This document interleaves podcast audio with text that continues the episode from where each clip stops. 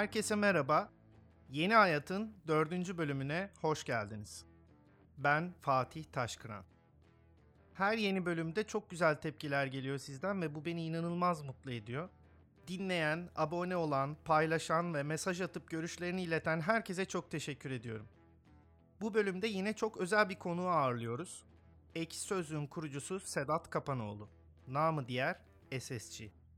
Kendisi her ne kadar Türkiye'nin internet kültürünü şekillendiren bir mucit olsa ve bununla anılsa da tıpkı kendinden önceki konuklar gibi burada çok sevdiğim dostlarımdan biri olarak bulunuyor. Her zaman olduğu gibi hayatın gözümüzden kaçan ilginç yanlarına, güzelliklerine ve bilmediğimiz yönlerine dair keyifli bir yolculuk yapacağız hep beraber. Ve hazırsanız başlayalım.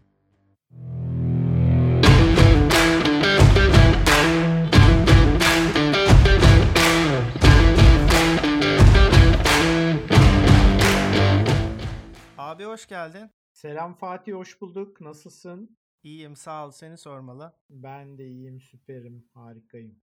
Nasıl gidiyor pandemi günleri? ya şimdi pandemi artık bizim normalimiz Fatih. Yani burada pandemiyle yaşıyoruz. Aylardır artık pandemi diye bir şey yok bence. Yeni bir hayat düzeni var.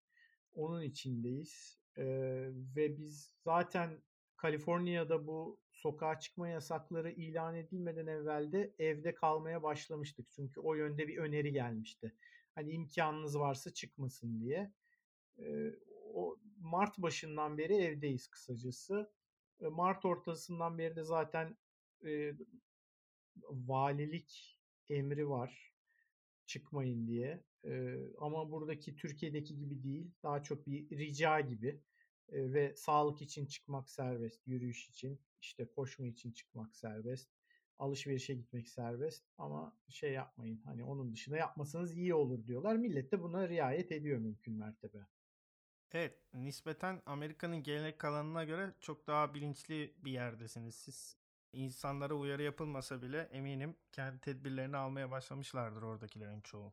Siz Moira ile çıkıyor musunuz mesela? Evet, yani köpek gezdirmeye çık- çıkıyoruz. O mecbur. Nereye nereye sıçacaklar yani. Mecburen. Doğru söylüyorsun. O benim terapistim abi biliyorsun ben köpeklerden inanılmaz korkardım. İşte Amerika'ya ilk geldiğimde senin güzel ev sahipliğinde 15-20 gün müydü ee, herhalde baya terapistim oldu benim ve artık korkmuyorum. En azından. Ya o iyi bir tek sana olmadı biliyor musun? Öyle e, köpekten korkan bir ablam ve bir yeğenim vardı. Onları da yani dize getirdi. Hepsini tedavi etti diyorsun güzel güzel. Evet, evet. Bir kere ısırdı mı korku falan kalmıyor ondan sonra. O korku eşiği aşılıyor. ya görüntü itibariyle hani şey büyük ve korkutucu geliyor ama hayatımda gördüğüm en böyle şey eğlenceli köpeklerden böyle şapşallıkları falan. Evet evet. Moira'nın yeri müstesnadır yani. Aynen benim kahramanım kendisi.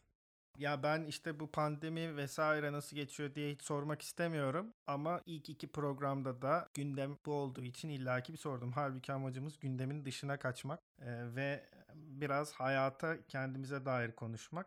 Böylece geri dönmüş olayım programın özüne. Yani seninle bu programı yapmak benim için çok özel çünkü e, zaten sınırlı sayıda 4-5 e, dostumdan birisin. Herkesin hikayesi kendisine çok ilginç gelir e, ama başkasının hikayesi insana ilginç geldiği çok nadirdir. O yüzden sen benim için özel karakterlerden bir tanesisin. E, herkesin bildiği ve tanıdığının aksine benim kafamda farklı bir Sedat profili de var. Onu da insanlar bilsin isterim açıkçası. Herkesin bildiği Sedat Kapanoğlu SSG sözlükle özdeşleşmiş bir profil. İşte yazılımcılığı ve genius tarafı öne çıkan bir kişilik. Estağfurullah. yok yok öyle mütevazilik yapmıyorum. Tanıdığım en mütevazi adamlardan da birisin ama. Yani dünyanın en mütevazi insanıyım bence. büyük insanlar büyüklük taslamazlar. Mesela ben hiç büyüklük taslıyor gibi bir halim var mı? E, ya ben şeye inanırım tabii. insanın kendisi övmesi çok komik ve boş gelir de başkaları eğer seni övüyorsa anlamlı Dolayısıyla bunu gerçekten şey içimden gelerek söylüyorum. Çünkü bilinenin aksine dediğim gibi böyle biraz daha hani dostluğumuzdan dolayı birbirimize dair daha özel şeyler biliyoruz.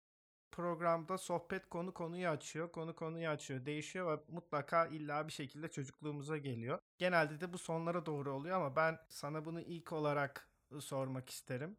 Şimdi senin dediğim gibi işte yazılımcılığın ve işte özellikle teknoloji alanındaki bilgilerin de biliniyorsun ama benim bildiğim mesela farklı yönlerin de var. İşte çizim kabiliyetin var. Mesela iyi bir hikaye anlatıcılığın var. İşte çocukluğunda yaptığın farklı şeyler var. Benim hatırladığım aynı zamanda. Sen çocukken bütün bunları yaparken aynı zamanda hepimiz de değişik meslek hayalleri de kurarız ya büyüyünce şu olacağım, bu olacağım vesaire gibi. Bütün bunları yaparken bunlarla ilgili bir hayalin var mıydı? Ee, ya da yolun seni işte yazılım tarafına getireceğini biliyor muydun? Valla e, ben e, şanslı bir çocukluk geçirdiğimi düşünüyorum. E, çünkü kalabalık bir ailede büyüdüm ve en yakın abimle aramda 9 yaş farkı var. Yani herkes zaten e, kendini geliştirmiş bir noktaya gelmiş. E, işte en küçük abim süper enstrüman çalıyor. E, onun bir büyüğü e, çok güzel resim çiziyor. Onun bir büyüğü işte e, edebiyat konusunda çok yetenekli. Ablamın da çizimi, moda tasarımcılığı falan öyle hobileri vardı. Yani o dönem henüz üniversitede okuyorlar ya da lisede okuyorlar falan. Tam o dönem henüz kariyerleri şekillenmemiş. Ama sonra işte profesör, beyin cerrahı, öğretmen, e, müzisyen falan oldular neticede. E, babam da uçak fabrikasında çalışan bir işçi emeklisiydi. Yani uçak fabrikasından işçi emeklisiydi. O da e, mekanik konularında çok bilgiliydi, çok yetenekliydi. Beraber atölyede onunla gider e, oyuncak yapardık. İşte tahtadan model uçak yapardı sıfırdan. Yani bildiğin küp tahtayı alıp ona şekil vererek e, uçağa çevirirdi. Beraber yapardık bunu da. Bana da işte eğleme işi verirdi ama 4 yaşında ne kadar e yapabiliyorsan. Abi bir çocuk için çok sihirli bir şey ama o değil mi? Yani senin çok çok acayip. Gözünde baban baya şey magical bir adam yani. Evet evet. Yani bu e, kendi oyuncaklarını yapabileceğin fikrini çocuğa o yaşta aşılamak müthiş bir şey. Çünkü bu ben oyuncak istediğimde ortaya çıkmış bir şey. Ya bana oyuncak alsana baba deyince gel oğlum yapalım atölyede deyip arka bahçedeki atölyesine giderdik. Orada bunları yapardık. Şimdi etrafında bunlar olduğu zaman Fatih e, ister istemez e, ufkun da genişliyor. Yani neler yapabileceğin çünkü bir insanların neler yapabildiğini gördüğünde sen de onların yaptığı kadarına öykünmeye çalışıyorsun. Yani biz yan yana iki çocuk olsak çöp adam çizen çöp adamda kalırdık. Ama e, abim orada çok güzel çizimlerini görünce ben de ona öykünmeye çalışarak kendimi geliştirmişimdir. Ve e, bu çok bir şekillendirici oluyor bir çocuğun hayatında ama ben bunun ayrıcalıklı bir durum olduğunu sonradan öğrendim. Yani benim için benim normalim buydu. Yani işte abilerimden biri bana daha ilkokula başlamadan satranç öğretmişti. Öbürü tavla öğretmişti falan. Bunlar hani e, işte e, bir diğeri yazmayı öğretmişti daha okula başlamadan. Hani etrafında böyle imkanlar olunca e, sıra dışı e, bir konumda kendine daha net e, hedefler seçebiliyorsun sanırım. Yani o öyle bir avantajı var. Senin için çıtayı çok yükseğe koymuşlar. Ee, dediğin gibi şimdi ben bir resim çizmeye kalktığımda benim için çöp adamdı o mesela yani. Ama sen orada birisinin gerçekten detaylı bir çizim yaptığını görünce senin için çizimin olması gereken şey o oluyor doğal olarak. Evet. Ve o yüzden mesela çizim çizimi sevmeye başladım ve çizim üzerine çok çalışmaya, işte sürekli boş vaktimde çizimler yapmaya başladım. E, ve bir noktada hani pilot ve uçak mühendisi olma hayalinden sıyrılıp ben herhalde çizer olacağım diye düşündüm. Ta ki ilkokul 3 ya da 4'te eve bilgisayar gelene kadar. O geldikten sonra benim için bütün bu e, çizim, müzikmiş işte başka bir şeymiş. Hepsi bir anda arka plana gitti. Ee, ve o yüzden çizim yeteneğim ilkokul seviyesinde kaldı. yani ama e, şey kısmı e, yani bilgisayar kısmı yani beynim patladı diyebilirim bilgisayarı görünce. Ya o da büyük Çünkü bir şans o... aslında. Ha evet evet doğru diyorsun. E, çünkü yani o dönem bilgisayar bir lüks. Herkes de yok. Bizim apartmanda kimse de yoktu. E, abim de bir e, arkadaşından ödünç eve getirmişti bir birkaç haftalığına. Ve ben o sayede bilgisayarla tanıştım. Modeli neydi peki? E, Sinclair ZX Spectrum e, Plus modeli. Hmm. Bu siyah kasa, simsiyah ha, kasa evet. olanlardan.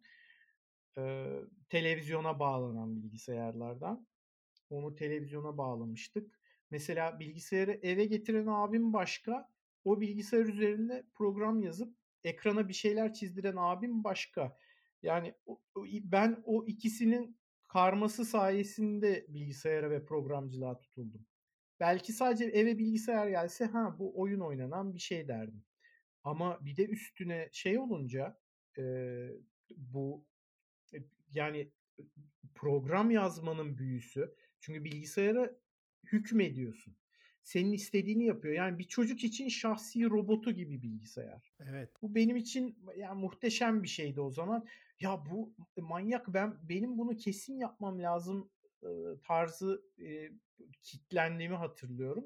Ama bu tabii şey değildi. Yani ben bunu ileride meslek olarak yaparım değil ama ya ben bunu yapayım yani meslek olmasa da yapayım. Ben bunu yaparak öleyim açlıktan gerekirse ama bunu yapayım. Yani öyle bir tutku sahibiydim. Ve o zamandan böyle bir aşka dönüşmüş sende. Tabii tabii görür görmez böyle ilk görüşte aşk gibi bir şeydi. Şeyde de ortaokulda sonunda babamı ikna edip bilgisayar aldırabilmiştim. O da yani emekli maaşıyla sağ olsun böyle monitörlü falan bir bilgisayar almıştı ki o sayede salondaki televizyona bağlama gereği kalmamıştı. Ailenin televizyon izleme vaktiyle benim programlamayla uğraşma vaktim birbiriyle örtüşebiliyordu o sayede. Yoksa oğlum hadi haberleri izleyeceğiz. Çıkar şu kaldır şu bilgisayarı gibi bir senaryoya kurban gitmem de olasıydı yani. Öyle bir şansım da var. Ee, ve o bilgisayar alındıktan kısa bir süre sonra da e, abimin e, staj yaptığı Petlas'tan getirdiği bir ajan da vardı. Onu ona kendim el koymuştum ve e, şahsi programlama notlarımı yazmıştım. Onun kapağına da e, bir tane SSG logosu yapmıştım. Sedat Software Group anlamında. E, işte benim bu isimde bir şirketim olacak. O şirketle program yazacağız ve çok para kazanacağız diye. Öyle bir hayalim vardı yani. SSG'nin açılımının ne olduğunu öğrendiğimde çok şaşırmıştım. Ya çok normal şaşırman çünkü bir insan insanı niteleyen bir şey değil. Grup ismi aslında. Hani benim o hayal ettiğim şey şirket adıydı ama ben yazdığım programlara SSG diye imza koydukça insanlar bana SSG aşağı SSG yukarı demeye başladı. Oradan SSG kaldı aslında. Yani aslında benim takma ismim olması olmaması gerekiyordu bunun.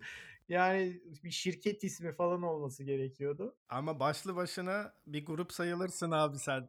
Kendi içinde bir e, lead ve e, yazılımcıların Vay. var. Ee, onun gibi. O zaman yayında bir yarım saat ekstra daha kalacağım Fatih bu sözün üzerine. Ya ben hayat boyu neyle dalga geçtiyse o başına gelen adamlardan biri olarak öyle bir pozisyona düşmekten de bu programa başladığımda korkuyordum ama bu cidden öyle bir şey değil. Hani şey vardır ya bütün bu talk show programlarında falan ben onlarla yıllarca dalga geçtim. Konuğunu ağırlar adam. Her konuk geldiğinde ya sen benim için dünyanın en iyi şarkıcısısın. Abi sen var ya tapıyorum sana falan. Adamı ilk defa görüyor ya da belki araştırma ekibi, editoryal ekip arkada hazırlamış etmiş bir şeyler onunla ilgili bilgi. İlk defa o zaman görmüş. Herkesi öyle ağırlayan sunuculara çok gıcık olurdum.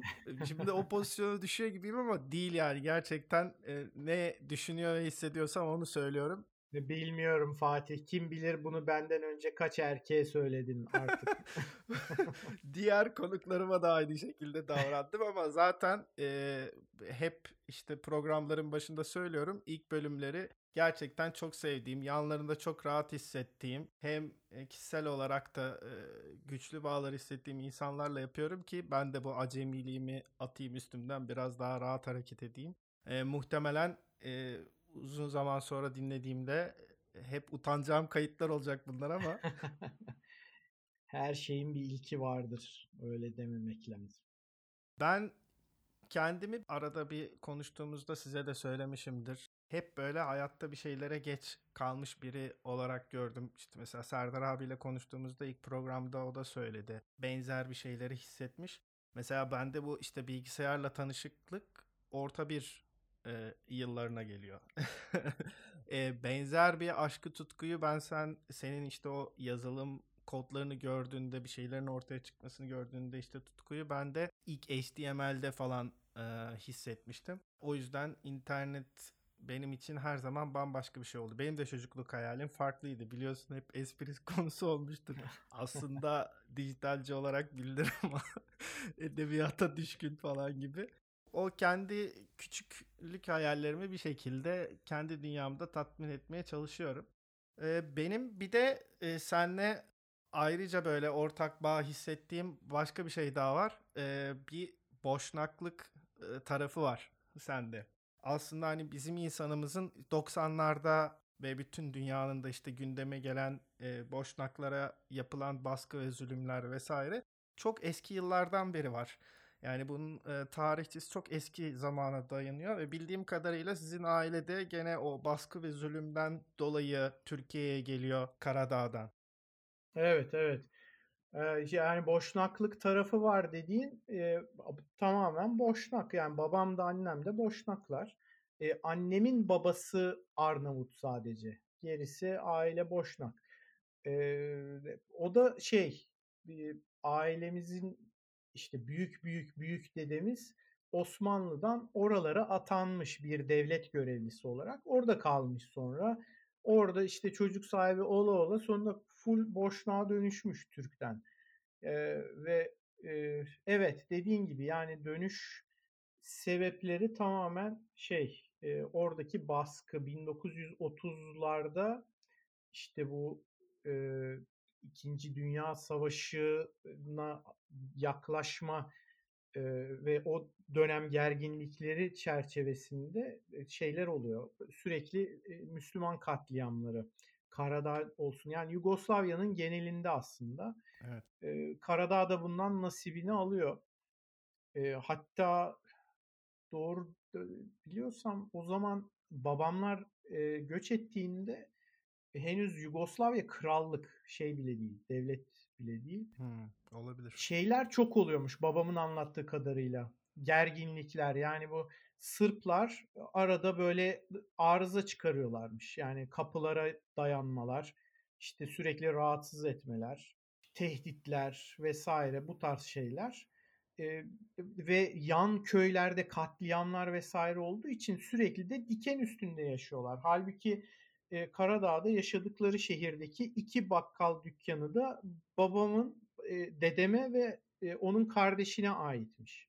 Hmm. Yani aslında şeyler hani konumları iyi, orada iyi geçiniyorlar vesaire ama e, bu gerginlikler sebebiyle bir noktada bir gün e, yine Sırp komşuları uyarıyor babamları. Yani aslında Sırplarla iyi geçiniyorlar ama bu nefret dolu Sırp değil mi? O başka bir şey yani. Hani sizi bulacağız öldüreceğiz ulan diyen tipler başka bir grup.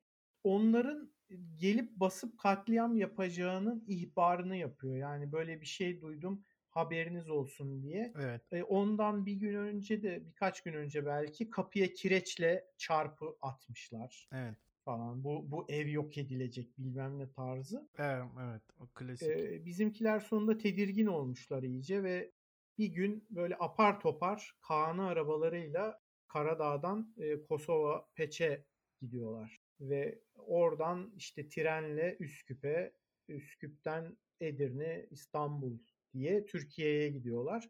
E, ve kaçtıkları da anlaşılmasın diye babamın e, yengesi fırına börek bırakıyor sabahtan.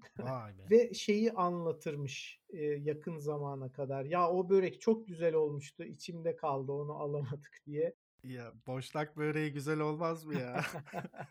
Tabii canım yani Böyle bir efsane var. alasını yaptılar sonra da ama hani e, o bir de şey tabii biraz insanların orada kalan hayatlarını da bir özlem. Sadece börek, börek orada bir sembol tabii ama Tabii. yani o fırından o böreği alıp yememiş olmanın hani şeyi e, gocunması varmış yani içlerinde.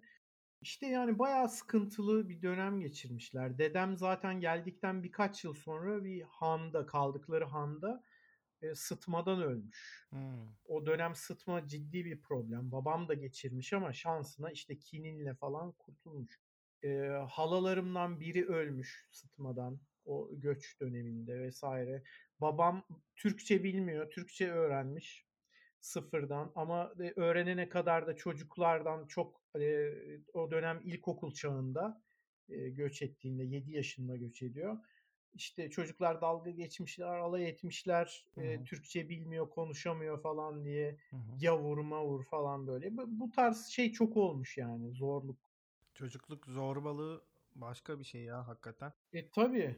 O senin anlattığın hikaye benzer her işte e, ülkede de o benzer dönemlerde bizde de var. Hani ne kadar azınlıktaysan o kadar başına bir şeyler gelmesi ve ötekileştirmen olası. İşte mesela babaannem de bana hep şeyleri anlatırdı 6-7 Eylül olaylarında. Evet. O da e, Musevi ve Rumların arasında büyümüş İstanbul'da. Bütün komşularıyla işte araları çok iyi can ciğer kardeşlerken o gün böyle bayağı bir ne derler kıyamet kopuyor yani bir katliam havasında geçiyor çarpılar vesaireler yapılıyor. Babaannemler de mesela sevdikleri komşuların başına bir şey gelmesin diye hep onların kapılarına Türk bayrağı asmışlar ki bu ev Türktür hani ona bulaşmayın gibilerinden. Kimileri bodrumlarında saklanmış öyle hazin hikayeler var.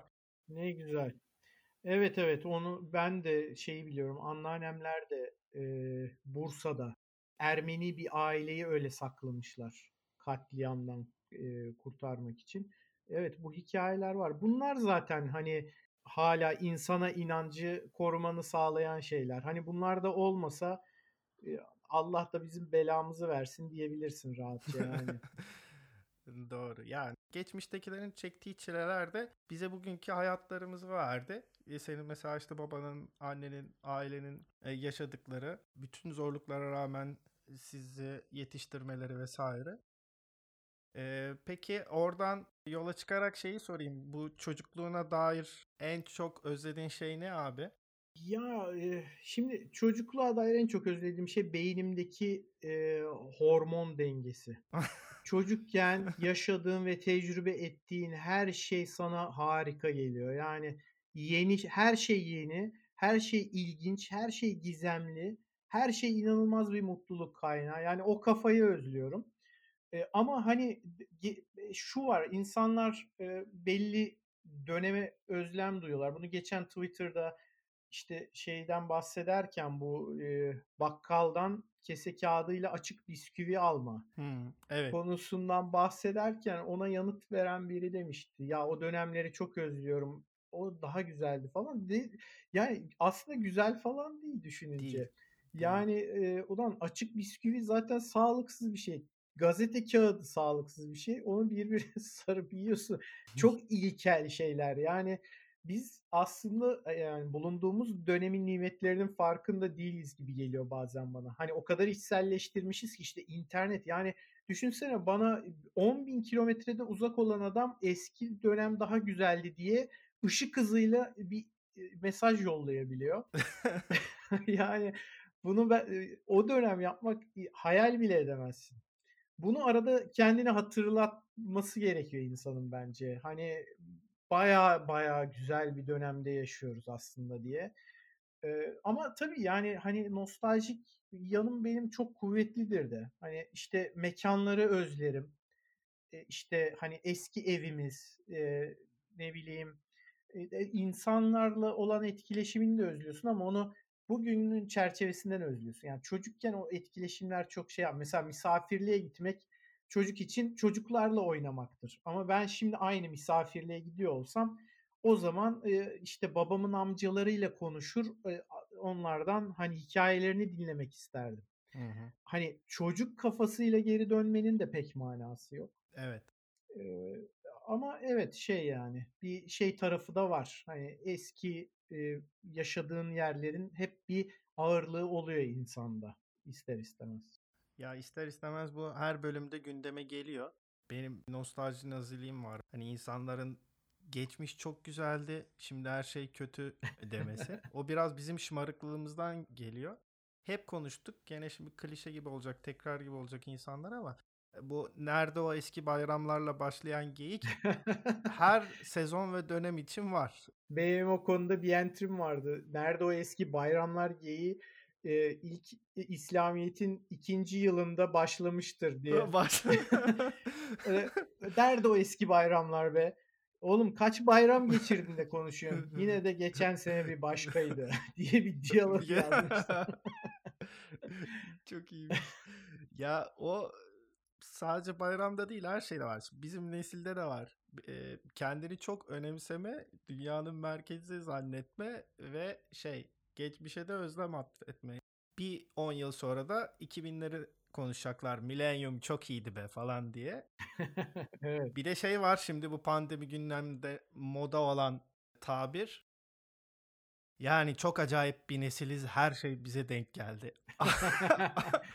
Senden önceki nesiller neler yaşamış? Çok değil yani. Bak senin babanın yaşadığı şeylerden bahsettik. E tabii yani. Ondan öncekiler daha feci şeyler yaşıyor. Haberleşme vesaire hiçbir şey yok. E, teknoloji namına. Çok ağır şeyler yaşıyorlar ve hiçbiri güzel değildi yani.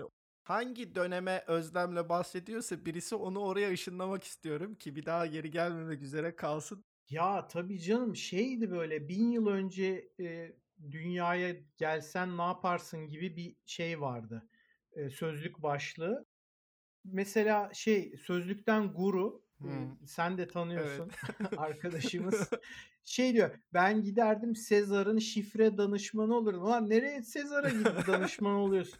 Yani sen Sezar'ın olduğu topraklara ayak bastırmazlar sana. Yani bırak gidip şifre danışmanı olmayı adamların dilini bile bilmiyorsun. Bak düşün konuştuğun Türkçe bile Türklerin anlamayacağı bir Türkçe bin yıl önce. evet. Yani evet, ne evet. bileyim e, işte e, yani hastalıktan ölürsün. Hani bir yıl tedavi imkanı yok falan. Yani o kadar manasız ki. O döneme döndün mü ölüyorsun yani garanti. Olacak olan şey o. Kaç gün yaşarsını hesaplarsan olur çok böyle kazara Tabii canım. gidebilirsin abi yani. Çok şans eseri, yaşaman şans eseri aslında orada. Anlık ölümler çok e, mümkün ve olası yani. Tabii ki yani o şey e, bu adam garip dillerde konuşuyor.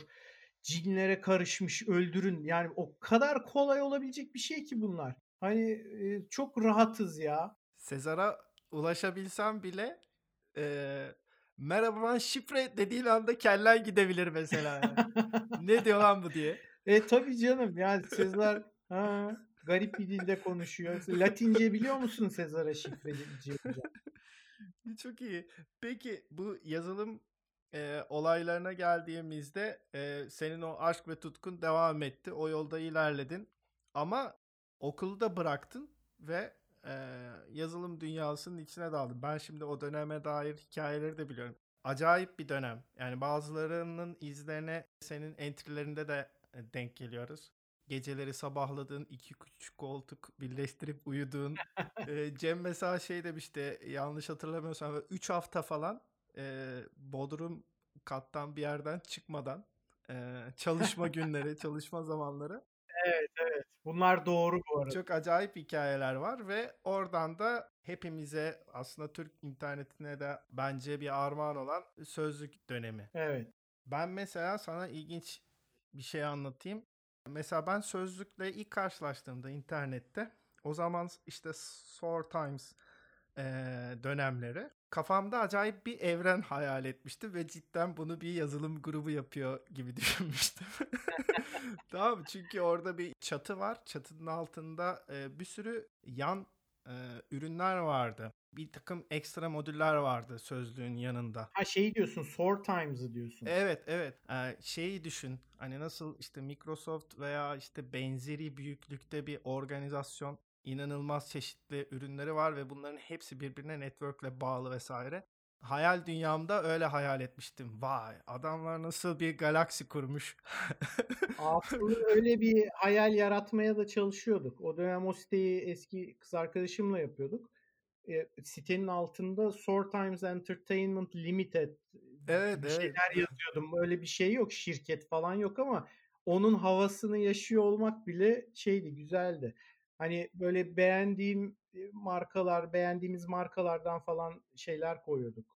Onların ikonlarını koyuyorduk işte Nokia, Microsoft bilmem ne falan. Hmm. E, millet de zannediyordu ki site reklam alıyor. Ve oha, o kadar büyük bir site. O zaman reklam almak çünkü karneyle satılan bir şey olduğundan. Tabii canım. e, evet öyle bir intiba verme çabası vardı ama sen de bayağı safmışsın yani onu da söyleyeyim. Abi e, benim belki bu Star Wars'un falan etkisiyle bilmem ne kafamda bayağı bir galaksi ve evrendi yani sözlük ortamı. Hmm, bir tarafta işte e, sözlük kısmı var ve orada e, çalışan yüzlerce Stormtrooper var. Ama diğer tarafta e, Sword Times'ın altında başka bir fasilitede de başka birileri çalışıyor falan gibi. Kafamda bir imparatorluk kurmuşum. Ya belki de işe yaramıştır yani bir tek sende yaramamıştır da insanlar onu görüp de kale almışlardır. Kim bilir bak o tarafını hiç düşünmemiştim. Öyle bir zenginlik havası vermişse bilmiyorum. Benim için böyle üstüne hayal kurduğum bir hayal dünyası gibiydi. O açıdan iyiydi ama cidden tabii arkasında bir e, entertainment LTD gibi bir şey düş- olduğunu düşünüyordum tabii ki. Neyse artık anonim şirket olarak var yani hali hazırda. Hayallerin gerçekleşti diyebiliriz. Aynen öyle. Artık e, iki farklı kıtada iki farklı şirket. Doğru doğru evet. E, peki abi bu çocukluktan gelen tutkundan falan bahsetmişken hepimizin kendini işte böyle beslediği garip tutkuları var, zevkleri var. Benim de maalesef herkesle konusu açtığında daralttığım e, kalem vesaire gibi şeylerim var biliyorsun. Tabii bilmem. Hala duruyor senin Field Note kalemin. Aa ya yenilerini ekleyeyim onu. Evet ve Değil çok mi? güzel yazıyor. Hala. Ya benim e, en sevdiğim şeylerden bir tanesi. Hala şimdi e, zaten hani abonesiyim geliyor vesaire ama e, her bir mailing geldiğinde ondan heyecanlanıyorum. Peki abi aslında senin bizim bilmediğimiz zevklerin var mı? Çok zevk aldığın şeyler var mı günlük hayatında? Yani e, şey yapıyorum aslında. Mesela hala çizim yapıyorum. Artık kağıt üzerinde yapmaktan ziyade iPad üzerinden yapıyorum ama Aa, mesela o benim hala devam ettirdiğim bir şey ama eskisi kadar vakit ayırmadığım için çok e, derdimi anlatacak kadar çiziyorum yani. E, bak ben ona devam ettiğini bilmiyordum. Hep şey olarak düşünmüşümdür seni. Böyle sıkıcı ve uzun toplantılarda muhtemelen kağıda bayağı bir şey çiziyordur diye düşünüyorum. Hep e, çizim, çizim öyle devam ediyordur diye düşünüyorum ama iPad olduğunu bilmiyordum. Onu yapıyorum ya. Ama evet iPad'de arada çizim yapıyorum. Onun dışında çok oyun oynamayı seviyorum mesela. Hmm, evet. Senin bir gamer tarafında var. Doğru. Evet, onu çok seviyorum. En son State of Decay diye bir oyuna sardım. Ee, zombili böyle hafif stratejili de işte çoklu oyunculu falan çok keyifli bir oyun. Tavsiye ederim buradan da dinleyenlere. Ya ben o konuda tamamen cahilim. Benim böyle oyun sevdam ve e, çok vakit geçirdiğim zamanlar Atari dönemlerinde kaldı. Yani o işte Street Fighter, Hagar ve en ileri, en uç seviyede oynadığım en modern oyun Mortal Kombat'tı. Benim için hala yeri ayrıdır. Ondan öteye gidemedim ama onun yerini çocuklar dolduruyor sağ olsun şimdi. Bütün dünyaları oyun ve her yeni çıkan şeyi biliyorlar vesaire. Ben onlar sayesinde geri kalmıyorum. Gündemden geri düşmüyorsun, okey. Evet evet. Yani şimdi özellikle işte Mehmet hem yazılıma çok meraklı hem gaming'e çok meraklı. En son New York'a gittiğimde işte Cem'e o soru sordu. Gaming PC'si almak hatta toplamak istiyor. Ben de mücadele ediyorum onunla. Yani oğlum bilgisayar toplamak mı kaldı? Bunları eskiden de falan filan. Niye topluyorsun ya? Alalım bir tane güzel bilgisayar falan diyorum. Ya bak işte sen artık e, yeni jenerasyondan anlamayan baba olmuşsun. Aynen. Yani on, o toplamanın da bir kültürü var şimdi. E, millet topladığı bilgisayarların fotoğraflarını paylaşıyor, ledlerini yakıyor.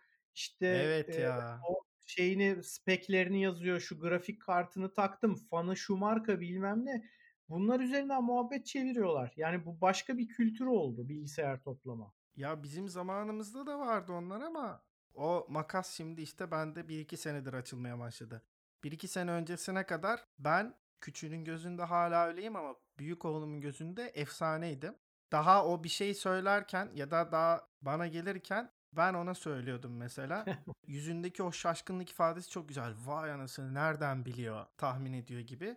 Şimdi söze şöyle başlıyor. Şimdi baba bir oyun var sen bilmezsin ama şöyle bir dünyası var diye giriyor.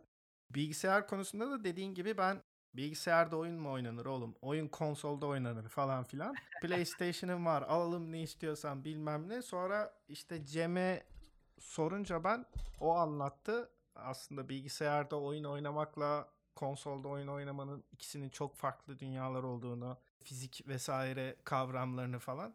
O ikna etti beni. Sonra da e, Amerika'dan döndüğümde anlattım. Ya aslında bu fizik kuralları vesaire diye aldığım bilgiyi sattım. E iyi sen de bak hani çok kapalı görüşlü bağnaz bir baba olmadığını kanıtlamış oldun böylece. Biraz yani çağa ayak uydurmaya çalışıyorsun çocukların gözünde. Kendime dair birçok şey sevmiyorum ama yani neyi seviyorsun kendine dair diye dediğinde o iflah olmaz merakımı çok seviyorum. Başak'a da söyledim bunu. Hepinizin de baktığım zaman ortak noktası bende işte Serdar abinin senin Başak'ınla ortalamanın çok çok üstünde böyle meraklı olup e, herhangi bir bilginin ne konuda olduğu ve ne tarzda işime yarayacağının çok bir önemi yok. Sende o çok var hemen hemen her konuda. O benim için mesela çok önemli ve besleyici bir şey. Evet doğru diyorsun. Şey mesela şimdi guilty pleasure deyince mesela etimolojiyi ben acayip seviyorum ama bu böyle etimolojiyle ilgileneyim ya dur diye başlamadı. Bu sadece dur lan şu kelime nereden geliyor acaba merakıyla başladı. Ve ondan sonra artık kelimelerin kökenine bakmadan rahat edemiyorum. Hatta öğrenemiyorum bile e, kelimenin anlamını. Dur bu kelime nereden geliyor? Bu hem İngilizce hem Türkçe için geçerli. Hmm. Yani e, gidiyorum e, o e, kelimenin anlamına bakıyorum. Mesela İngilizce bir kelime. Ama ya bu kelime nasıl oluşmuş? Şuna benziyor. Belki onunla ortak köken mi falan diye böyle bir şey oluştu. Ee, çok da keyifli yani etimoloji konusu. Evet çok zevkliysem bir ufak çaplı Nişanyan sözlük olma yolunda gidiyorsun. evet. Günlük hayatta ne kelime kullansak ya aslında bunun kökeni şuradan geliyor diye hemen aklında oluşuyor biliyorsan. Ya geçen yeğenlerim benimle dalga geçti. Şey oynuyoruz işte bu State of Decay diye oyundan bahsettim ya. Hmm. Onu oynuyoruz beraber. Ee, şey dedim siz Horde diye bir şey var orada. İngilizce böyle yığın şeklinde güruhlara deniyor. Horde geliyor Hmm. diye. Siz horde kelimesinin nereden geldiğini biliyor musunuz diye. Evet bize üç kere daha söylemiştin. Türkçeden geliyor horde ve e, ordu kelimesinden geliyor. Yani İngilizceye Aa. Türkçeden girmiş e, birkaç kelimeden biridir. Hmm.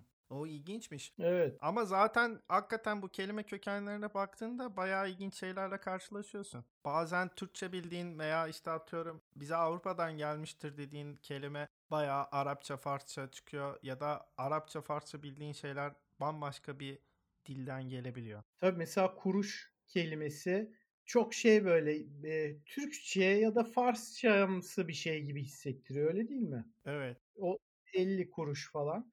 Halbuki Almancadan geliyor. Aa. Evet, Groschen Hmm. kelimesinden geliyor. E, enteresan mesela o da yani. Acayipmiş hakikaten. Beklemediğin şeyler çıkabiliyor hakikaten etimolojiden.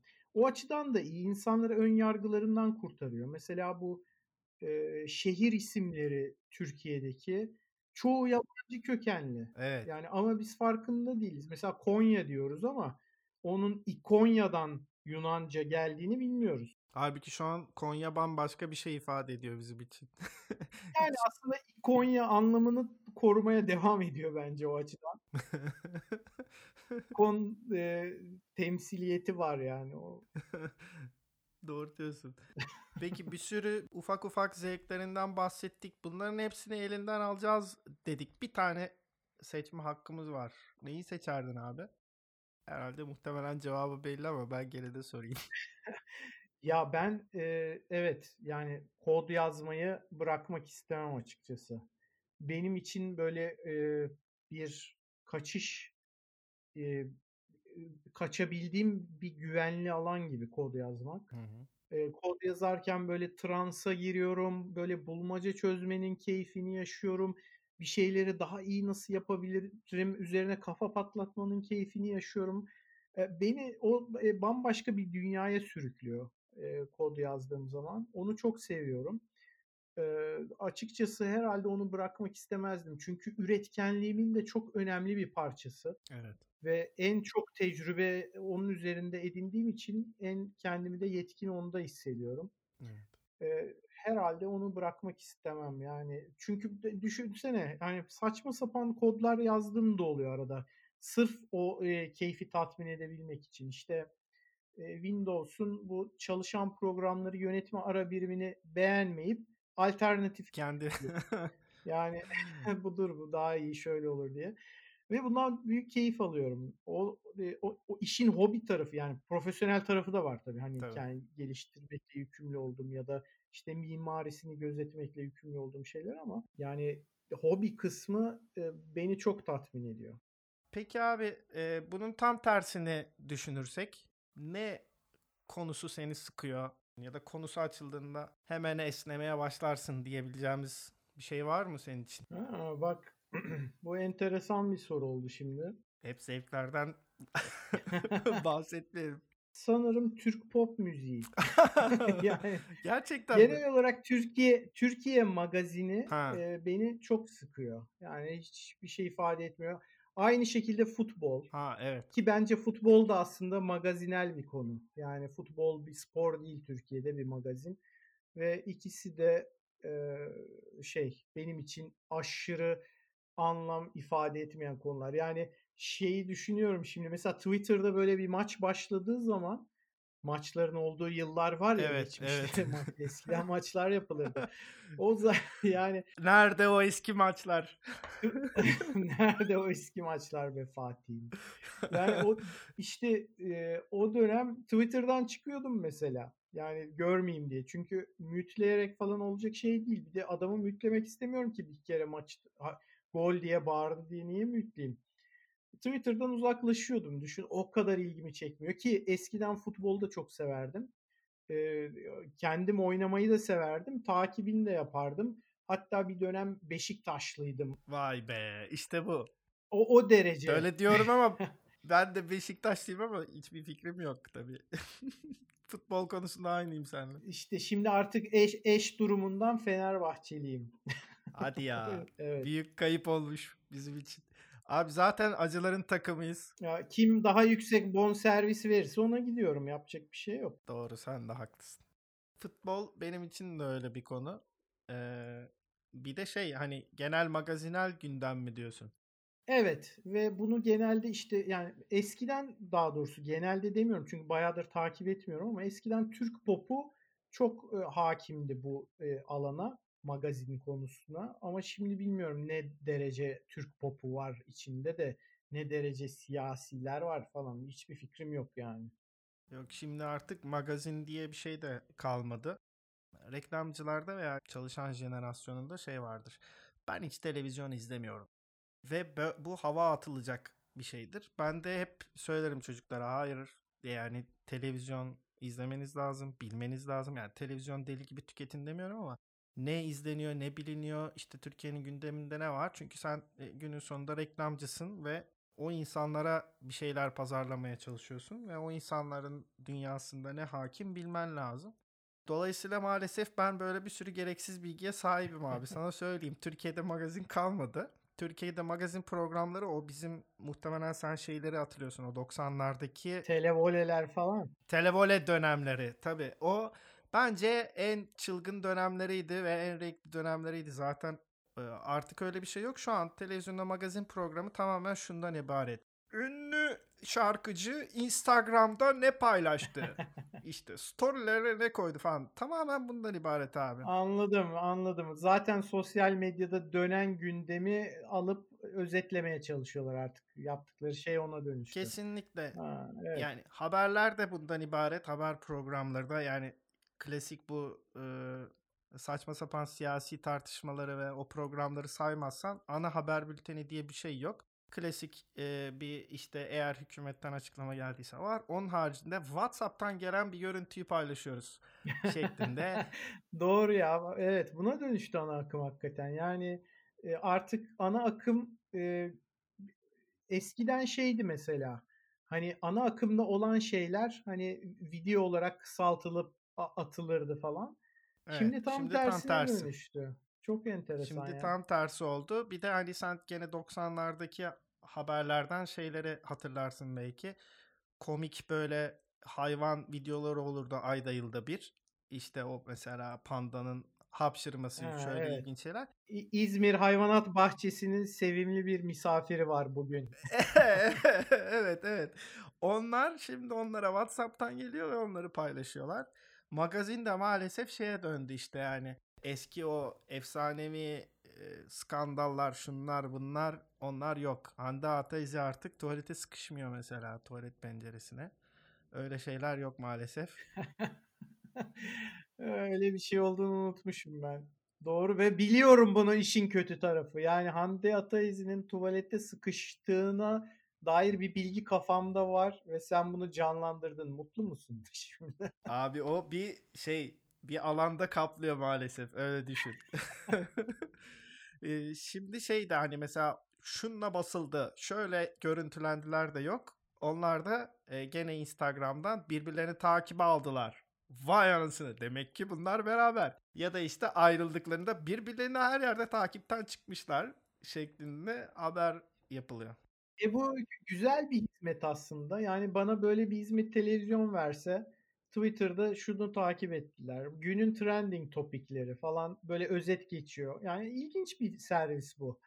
Ama tabii hani koskoca ana akım medyanın buna düşmesi e, üzücü tabii. Tabii. Bir de bunu senin istediğin gibi böyle güzel derlenmiş veya hap biçimde sunmuyor. Eski kafayla sunmaya çalıştığı için gene sıkıcı. Uzun uzun işte az sonra bilmem ne 5 saatte anlatıyor onu. Of. Hani hangi story önce buzlanmış 5 dakika görüntü falan. O yüzden hoş değil. Fenaymış. Valla fenalık geldi sen anlatınca bile ki izlesem ne olur kim bilir. Sorduğum soruyu direkt bunaltarak cevaplamış oldum. Evet. Peki abi bu bütün hayat yolculuğunda ve işte bu zevklerin arasında en heyecan verici tecrübe neydi? Aslında yaşadığım en heyecan verici bir sürü tecrübe var. Sebebi e, bunlar dönem dönem heyecan eşiğimiz değiştiği için. Evet. Ee, mesela e, e, yaşamın erken dönemlerinde çok basit bir şey çok heyecan verebiliyor insana. Hı hı.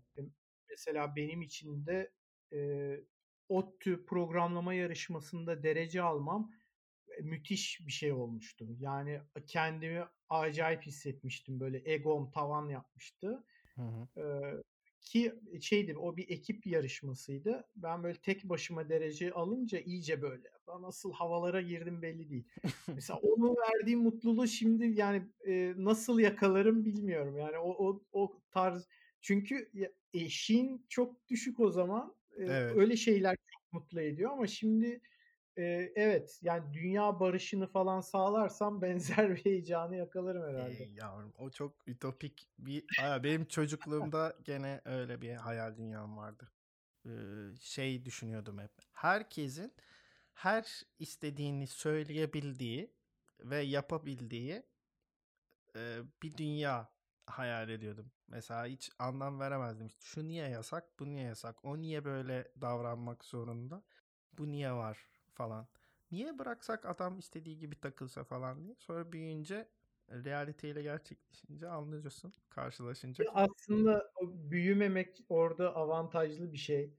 Ee, keşke kendin gibi kalabilseymişsin. Mesela ben 80 kuşağı çocuğu olduğum için yani 80 darbesi sonrası yaşadığım için e, çok son derece apolitik yetiştirildim ve apolitik büyüdüm. Hani etrafımda politika ile ilgili hiçbir şey yoktu. Hı hı. E, tek bildiğimiz mizah dergilerinde Evet. ki ikinci, ikinci sayfa karikatürleri oraya sıkışmıştır siyasi karikatürler. Gerisi yine normal komikliktir. Evet. E, o, o cehaletim benim e, sanırım şeyi sağladı. Sendeki gibi bir ya isteyen istediğini söylesin ne olacak ki? Evet. Ve o sayede yani ekşi sözlük bir e, fikir ifade özgürlüğü platformuna dönüşebildi. Yoksa yani e, Sedat'ın forumu olarak da kalabilirdi yani. Hmm. Ama şimdi her görüşten insan bir arada barınabiliyorsa bir sebebi de o o saflık baştaki. Ya beni de işte bu politika ve gündem konuları hep e, sıkıcı gelmiştir. Hani olayın daha tarihsel ve sosyoloji tarafıyla çok daha meraklıyım ama ben de senin e, dediğin gibi apolitik büyüdüğüm için hiçbir şekilde bu konulara dair bir şey tartışmak veya işte konuşmak hoşuma gitmiyor. Hep bir zaman kaybı gibi geliyor bana. Evet. Evet. Yani şey o siyaseti konuşmak bana e, zaman kaybı gelmiyor. E, sonuçta hani bireyin siyaset algısı toplumun siyaset çizgisini de belirliyor bir noktada belki. Hani o yüzden e, o kadar şey görmüyorum ben ama e, hani oturup bunu fanatizm çerçevesinde tartışmak manasız. Ha, evet. Yani mesela işte... Twitter'da olan o. Ha, evet. Vay sen şucusun ben bucuyum. Dandun birbirine giriyorlar ve dağılıyorlar. Sonra yani hiçbir şey ifade etmiyor o tarz tartışma. Ama fikir üzerinden e, tartışma çok şey e, anlamlı geliyor bana. Yine o da bir çeşit puzzle çözme gibi yani. Aynen öyle. Ya onu Türkiye'deki siyaset anlayışı diye daraltayım o zaman. Çünkü mesela dediğin gibi Twitter benim ilk açıldığından bir yana çok sevdiğim ve en çok takıldığım yerde eskiden. Ee, en eğlendiğim yerdi. Sonra işte politize olduktan sonra bu klasik kahvehane muhabbetleri oraya taşındıktan sonra herkes orada havanda su dövdükten sonra ben mesela Twitter'da çok az takılmaya başladım. Sonra bir temizlik yaptım. Şu an çok mutluyum gene Twitter'da. Ha, onu diyecektim. Yani kendine güzel bir e, balon oluşturabiliyorsun. Köpük oluşturabiliyorsun içinde durabildiğin Twitter'da. Yoksa bazen şeyi hatırlıyorum ya ben Demet Akalın'la bir mention mesafedeyim. Bu bazen beni ürpertiyor. Hı hı. Yani düşünsene biri bir mentionlasa Demet Akalın'ın radarına giriyorsun. Bu korkutucu bir şey yani. Ama öte yandan da hiç o yokmuşçasına da takılabiliyorum. Bunlar hep güzel şeyler. Evet. Aynen.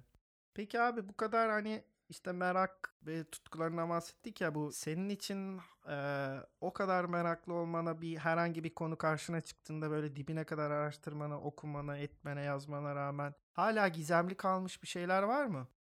Ya aslında e, var. Yani ben henüz bilimsel olarak açıklayamadığımız bir sürü şey olduğuna inanıyorum. E, hmm. Yani e, şey bu alışılmadık fenomenlerin bir kısmı yani işte bu ne bileyim metafiziydi, şu suydu, bu suydu. Hmm. Bunların hepsinin bir bilimsel açıklaması olduğuna inanıyorum öncelikle. Yani büyük kısmı zaten bullshit. Yani şarlatanlık, palavra hmm. ama bir de insanların benim de tecrübe ettiğim olaylar var açıklayamadığım. Hmm. Ee, ve bir kere değil iki kere değil ve birden fazla çok defa e, bunlarla alakalı bir açıklama gelmesini bekliyorum yetkili mercilerden. Yani bilim ad- bilim insanlarından tabii. Bilim yani. insanları bu konuda çalışsın boş boş takılmasın. Yani, evet, evet, bilimciler araştırsın çünkü e, şey bunun biliyor olmak en başta bu konudaki bir sürü belki yanlış algıyı da çözecektir. Yani düşünsene hala astrologlara prim verilen bir dünyada yaşıyoruz. Yani ama aslında e, e, onların dayandığı bir sürü şeyin çok basit açıklamaları olabilir. Hı hı. Ama onu bilmediğimiz için o bilinmeyen bu tür insanların işine yarıyor. Falcıların, astrologların vesaire. Onlar bu konuda çok şiddetli karşı çıkıyorlar ama astroloji de bir bilimdir vesaire gibi. Her şey bilim o zaman. Yani eğer astroloji bilimse ben de bilimim. yani yapacak SSG bilimi. Ateistlerin ve bilim insanlarının bunu açıklaması lazım. ya, ya zaten açıklarsa ateistler açıklayacak. Yani e, çünkü e, geri kalan inanç inançların tamamı e, statükoyu korumak üzerine. Onların yeni bir anlayış getirmesi mümkün değil ki. İnancı olmayan birisinin bir anlayış getirmesi gerekiyor. Ya da inancını en azından bunun dışında tutabilen birinin. O senin anlattığın çoğu şeyde dediğin gibi yani onlar ya tesadüf ya palavra ya bir şey yani çoğu öyle. Evet. Ama yani bazı şeyler de öyle olmayabilir. Evet. Hani ona da kapıyı açık bırakmak lazım ve olmayabilen e, kısmına da e, bir bilimsel açıklama gelmesini ben buradan yetkililerimizden rica ediyorum. Kesinlikle. Bir de günümüzde bunlar da evriliyor her şeyde olduğu gibi. Ben mesela e, son dönemde işte bu spiritüellik akımlarıyla çok eğleniyorum. Bir de bu, buna inanıp katılmadığın zaman sen de çağ dışı ve geri kafalı olmuş oluyorsun. Öyle de enteresan bir e, forma soktular. Eskiden tam tersiydi. Böyle şeylere inanmak seni çağ dışı yapardı. Şu an inanmazsan çağ dışı oluyorsun. Evet. Veya işte ciddiye almazsan bir şekilde e, tam tersi oluyor.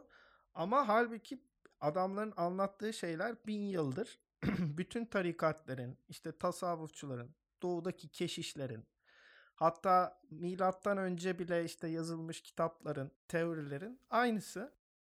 Sadece ismi değişik oluyor ama bunu anlatamıyorsun. Güzel de linç geliyor oradan. Buradan da güzel linç yiyeceğimi düşünüyorum ama çok fazla konuşmayayım. ya şöyle ben şöyle toparlayayım onu. Ee, şimdi o R2'siydi. O tarz şeylerin bilimsel olarak etkinliği plasebo seviyesinde olduğu gözlendiğini okumuştum geçen. Hmm. Hani yani bir insana hani kendine sürekli iyileşeceğim iyi olacağım diye telkin yapması gibi Reiki yapması da hiçbir şey yapmamasından bir tık daha iyi bir işe yarıyor. Hmm. Ee, önemli olan orada kimseye zarar vermemesi. Evet. Mesela şey gibi Steve Jobs niye öldü? Çünkü e, kendisinin normal tedavi yöntemleri yerine sadece havuçla beslenerek iyileşebileceğine inanıyordu. Evet. Böyle bir inançla gitti. O yüzden çok başlangıç seviyesinde tespit edilen pankreas kanseri çok ilerledi ve sonra tedavide işe yaramayacak seviyeye geldi. O yüzden öldü adam. Evet. Yani bu, buna yol açmasın yeter ki. Hani Reiki yaptırınca kimse bildiğim kadarıyla bir zarar görmüyor mesela. Onu yaptırmak istiyorsa yaptırsın. iyi de geliyor işte. Ama bunu bana empoze etmesin abi. Ben de buna katılmadığım için cahil olmayayım yani. e, tabii, tabii canım o her şey için geçerli. Yani Reiki orada bir istisna değil haklısın. Ona bakarsan bin yıldır işte bütün bu tarikatlarda, tekkelerde bir e, ateşli sıtma geçiren bir hastayı okuyup iyi eden şeyh de aynı oluyor. Gidip Tibet'te bir rahibin yanında şifa bulan bir adam da o zaman muteberlik kazanıyor. Evet. Ama onun bir tesadüf olması veya dediğin gibi plasebo etkisi olmasının hiçbir anlamı yok adamlar için. Evet. Evet ben daha fazla konuşmayayım bu konuda. Olsun ya linç de iyidir. Arada böyle bir 6 ayda bir öneriliyor linç yemek. Ya siz çok şerbetlisiniz bu konuda. Bünyeyi bir detokstan geçiriyorsun linçle. Evet abi yani Serdar abiye de onu da söyledim. Senle Başak'ın durumu da aynı. Dert yanır ya bütün ünler. Beni sözlükte şöyle gömüyorlar falan. Sözlükte herhalde sizin kadar gömülen insan yoktur yani baktığın zaman. Öyle. Ama ben daha çok tazeyim bu konularda korkuyorum. Hadi bakalım. Ee, görelim neler olacaktı. Finalde bütün bunların e, tersine şeyi sorayım. Hayatında yaşadığın bu kadar şeyden sonra herhangi bir pişmanlık veya pişmanlıkların var mı? E, ya da varsa aklına gelen en büyük pişmanlığın nedir? Ya daha dün e, bunu konuştum bir arkadaşla. E, bahsettim ya en başta bir ajanda vardı. Hmm. Not aldı. Hmm. E, üzerine SSG yazdığım programlama notlarımın oldu. Evet. Amerika'ya ilk taşındığımda 2004 yılında Microsoft'ta çalışmaya başladığım zaman eşyalarımı da Microsoft ücretsiz getirdi hepsini ne var ne yok. Beraberinde bu ajanda da geldi. Ben buna baktım ve dedim ki ya artık buna ne gerek var? Hayatımda yeni bir dönem açıldı. Geçmiş artık geçmişe saplanmamak lazım falan dedim. Ben bunu yırttım attım şeye çöpe O. bu ajandayı ve e, şimdi çok pişmanım. E, çünkü çok kıymetli bir belge aslında. Her şeyin başladığı yer. O nasıl bir kafaya girdiysem o zaman böyle de- beynimde yani e, bu yani hani pişmanlık deyince ilk aklıma gelen şeylerden biri olduğu için söylüyorum. Belki daha büyük pişmanlıklarım vardır ama e, bunu sık sık hatırlıyorum böyle. Ulan onu niye attım ya diye. Yani o mesela çok çok büyük bir pişmanlık oldu. Keşke onu en azından tara değil mi? Bir Evet. tarayıcıdan geçir de dijit onu bile yapmadım. O derece nasıl bir şey bu ya? E, megalomanyaklık. Yok ya o bir yeni heyecan coşkusudur. Hani yeni hayat, sıfır başlangıç falan. O o zamanki adrenalin Olabilir. Sana yaşattığı şeyler bambaşkadır yani. Evet, zaten şey böyle insanın hayatındaki en büyük psikolojik travmaları listelemişler. Hani şiddetine göre Hmm. işte bir, yani bir ilk üçte işte şey var, boşanma var. Hmm. Ee, eşini kaybetmek birinci sıradaydı yanlış hatırlamıyorsam. Ya çocuğunu kaybetmek birinci sırada ya eşini e, çocuk da ikinci sırada ya da birinci sırada. Üçüncü sırada boşanma, dördüncü sırada da ülke değiştirme var mesela. Yani Hmm. yani evet yaşadığın ülkeyi değiştirmek aslında büyük bir travma. Biz bunun farkında değiliz. Ee, ve e, farkında olmadan da aslında bir dönüşüm de geçiriyoruz onun etkisiyle. Ee, başka bir ülkeye taşındığımız zaman. Tabii. Hani böyle ya buradan gideceğim bu ülkeden kendime güzel bir hayat kuracağım diyenlerin bunu da göz önünde bulundurması lazım. Ben son dönemde o konuda çok e, bir şeylere denk geldiğimi çok okuma yapıyorum. O çok ilginç. Çünkü son dönemde Türkiye'den bayağı insan gitti. Ve gidenlerin bazılarının hikayelerini okuduğumda onun izlerine rastlıyorum. Bazen büyük hayallerle gidiyor. Ya da işte bazen dediğin gibi gidiyorum lan buradan diye gidiyor. O ilk zaman yaşadığı coşku, adrenalin vesaire neyse sonrasında e, yerini başka duygulara da bırakıyor. Ee, uzun vadede e, insanı bayağı değiştiren, derinden etkileyen bir şey o bence de. Evet, evet. Peki abi o zaman tek kelimeyle özetlersen senin için hayat neyi ifade ediyor? İlerleme. İlerleme. Evet. Süper. Tam sana yakışır bir cevap oldu. Peki abicim çok teşekkür ediyorum katıldığın için. Kıtalar ötesinde bambaşka bir saat diliminde katıldın. Ee, ağzına sağlık. Çok teşekkür ediyorum.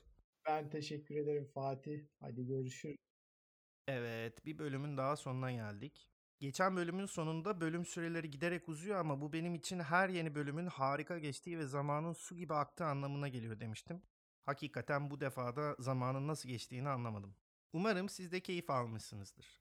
Her zaman olduğu gibi tüm platformlarda bizi takip etmeyi, paylaşmayı ve yorumlarınızı bana göndermeyi unutmayın. Haydi selametle.